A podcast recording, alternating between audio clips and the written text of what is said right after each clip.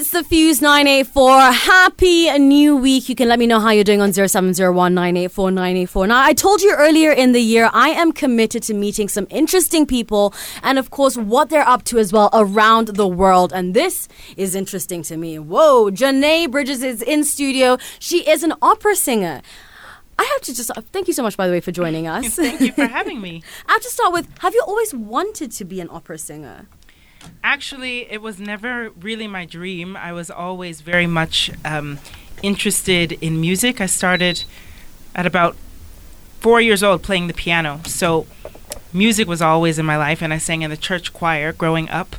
Um, but I never had any dreams to be an opera singer until later in high school when my, my high school teacher, my choir teacher, recognized that I had a special gift, and she kind of um, just suggested that I start studying privately. And so I started taking private voice lessons and listening and looking at amazing classical singers, which I had really no idea about. Um, and I, I really fell in love then. So I was 17, 18, which is a little bit on the older side for a musician. That's amazing. I did voice lessons and I was asked to stop, so it's nice. um, she is a Grammy Award winning mezzo soprano opera singer as well. What does that mean? What is a mezzo soprano? So, a mezzo soprano. Mezzo, uh, yeah, Lord. there are different voice types. Um, so, for the women, you have um, the highest voice, which is soprano. Mezzo soprano is more like an alto. So, I sit in the vocal range more in the middle and low part of my voice, but I can also sing high. I just am more comfortable a little bit lower. And then for the men, you have tenor, which is the high tenor sound, and the baritone and bass, which are the lowest sounds for the men. So, yeah. And who do you look up to in, in the opera world? Oh my gosh. there are so many that I look up to. Um, Renee Fleming is one. Pavarotti is probably a, a name that many people know. Um, and there are actually a lot of black opera singers mm. that people are, you know, they're kind of surprised to know that. But me being one, of course, I have a lot of um, opera singers that are black that I admire, and I also admire non-opera singers too. Whitney Houston, I think, is the best singer of all time. Um, so I use her as inspiration for everything. You can send in your questions on the Fuse 984. You can tag me as well. It's Anne Mara. Interesting people doing interesting things around the world. It's the Fuse 984 with myself, Anne Mara, and I'm joined in studio with J'Nai Bridges, who is a Grammy Award winning mezzo. Yeah, I said it right this time. Mezzo sopranos opera singer. I want to talk about being a black female in the opera world. How is that? How is it perceived? How is that like? What is that like? Mm, I mean, I, I think it's like anything else where black people are um, a bit marginalized. So I have stories, of course, to tell of racism, but I don't.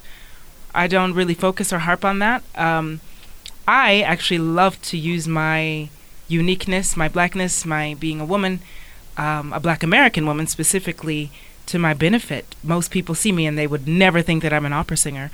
So when they do, I use that as just a tool of education and and also um, to bring light to the fact that we can do everything, you mm-hmm. know, and and do it very well. So, um, you know, it's everything. It's it's beautiful. There are some frustrating moments, of course, um, but I like to use who I am and where I come from to my benefit, and it it's it's worked. I think a lot of, you know, a lot of um, how we perceive things and how we're perceived has to do with mindset. So I I don't walk in a room saying I'm a black woman. I have to and I'm a black woman in opera. I have to prove myself. I walk in the room saying I'm J'Nai Bridges. I'm really good at what I do. I am a black woman, um, but I don't need to prove my worth.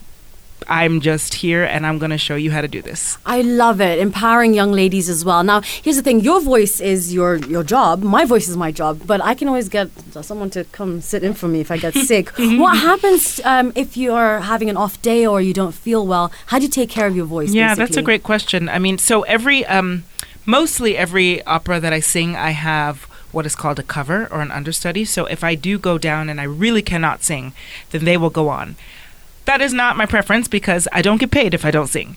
Mm. So I am very intentional about being healthy. I drink a lot of water. I sleep a lot.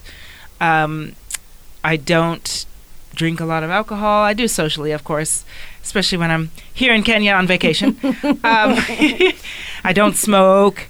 Um, I don't really do dairy because dairy causes a lot of um, phlegm Mm-hmm. and mucus. Um, no air conditioning if possible. There are a lot of things that affect the voice. It's very sensitive, actually. Um, so I have my my ways. All right. There you have it. You can send in your questions on the Fuse 984 0701 984 984. It's the Fuse 984, myself and Mara. Good afternoon. How are you doing? You can let me know on 0701 984 984. Originally from Seattle, Washington, and went to Music Conservatory School in New York City at Manhattan School of Music and of course Curtis Institute. what is it? Curtis Institute, Curtis Institute of Music in Philadelphia as well. I'm joined in studio with J'Nai Bridges, who is an opera singer, beautiful black woman, opera singer. This is fascinating to me. There's so much to like talk about. I thought you were going to tell me about fashion because you're very fashionable. too. I love fashion. now, your time in Kenya, how's it been so far? What's been your favorite moment? Ah, oh my gosh, my time. So this is my first time in Africa. Oh. Yeah, um, and I'm really glad that my first time in Africa was in Kenya. I feel very connected already because I was born and raised with very, very close um, family friends. Their family. And one of them is Angela Wambui. She's my cousin. And so I feel very fortunate to really have um, a connection already to Kenya. I just came back from uh, the Masai Mara, which was absolutely amazing. It's like, uh, it's hard to describe the feelings that I felt.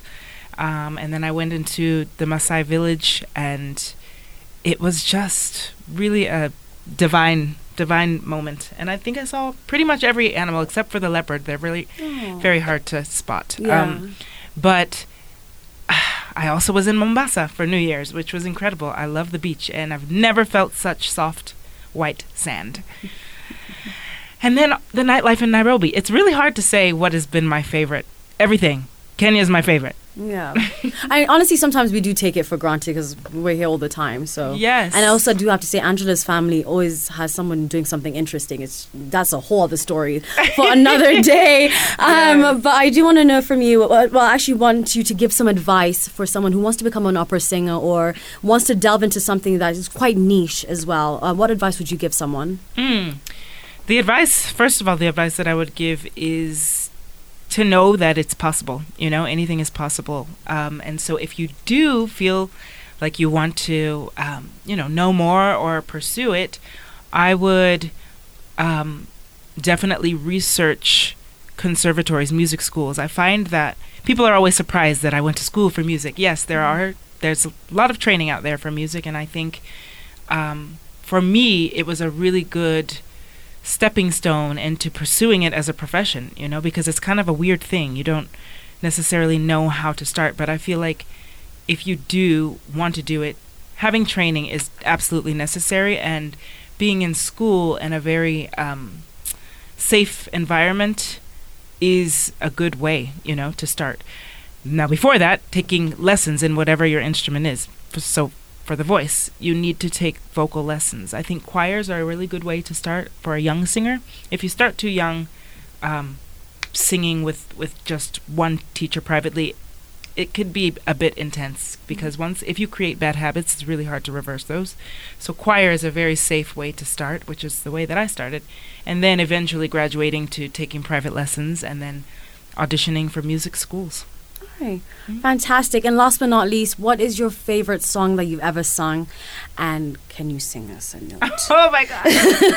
I just I had to throw it in there. of course you did. Um, well, I have a lot of favorite songs, but the role that I'm known for the most is um, a role called called Carmen, and this is an opera that is done all around the world very often. It's probably the most famous opera, and I'm very fortunate because it's written for a mezzo soprano and my specific voice type. Um, and it's a cool opera because people, even if they haven't seen the opera, they might recognize some of the music because it, it's just the most popular. It's in films, it's in commercials, and um, yeah. So I will sing like five seconds Okay. of uh, an aria called the Habanera.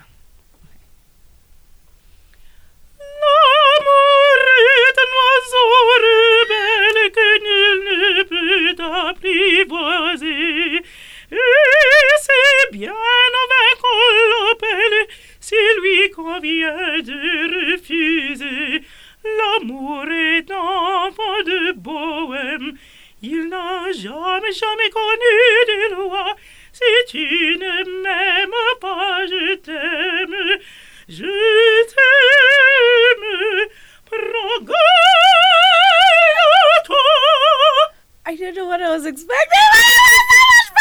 Sorry, uh, just compose myself. I don't know what I was expecting, but that was like so much better than I expected. Thank you so much for joining us in studio. I just I didn't even know. I just let's get back to the music. It's the Fuse 984. Wow, wow. Thank you.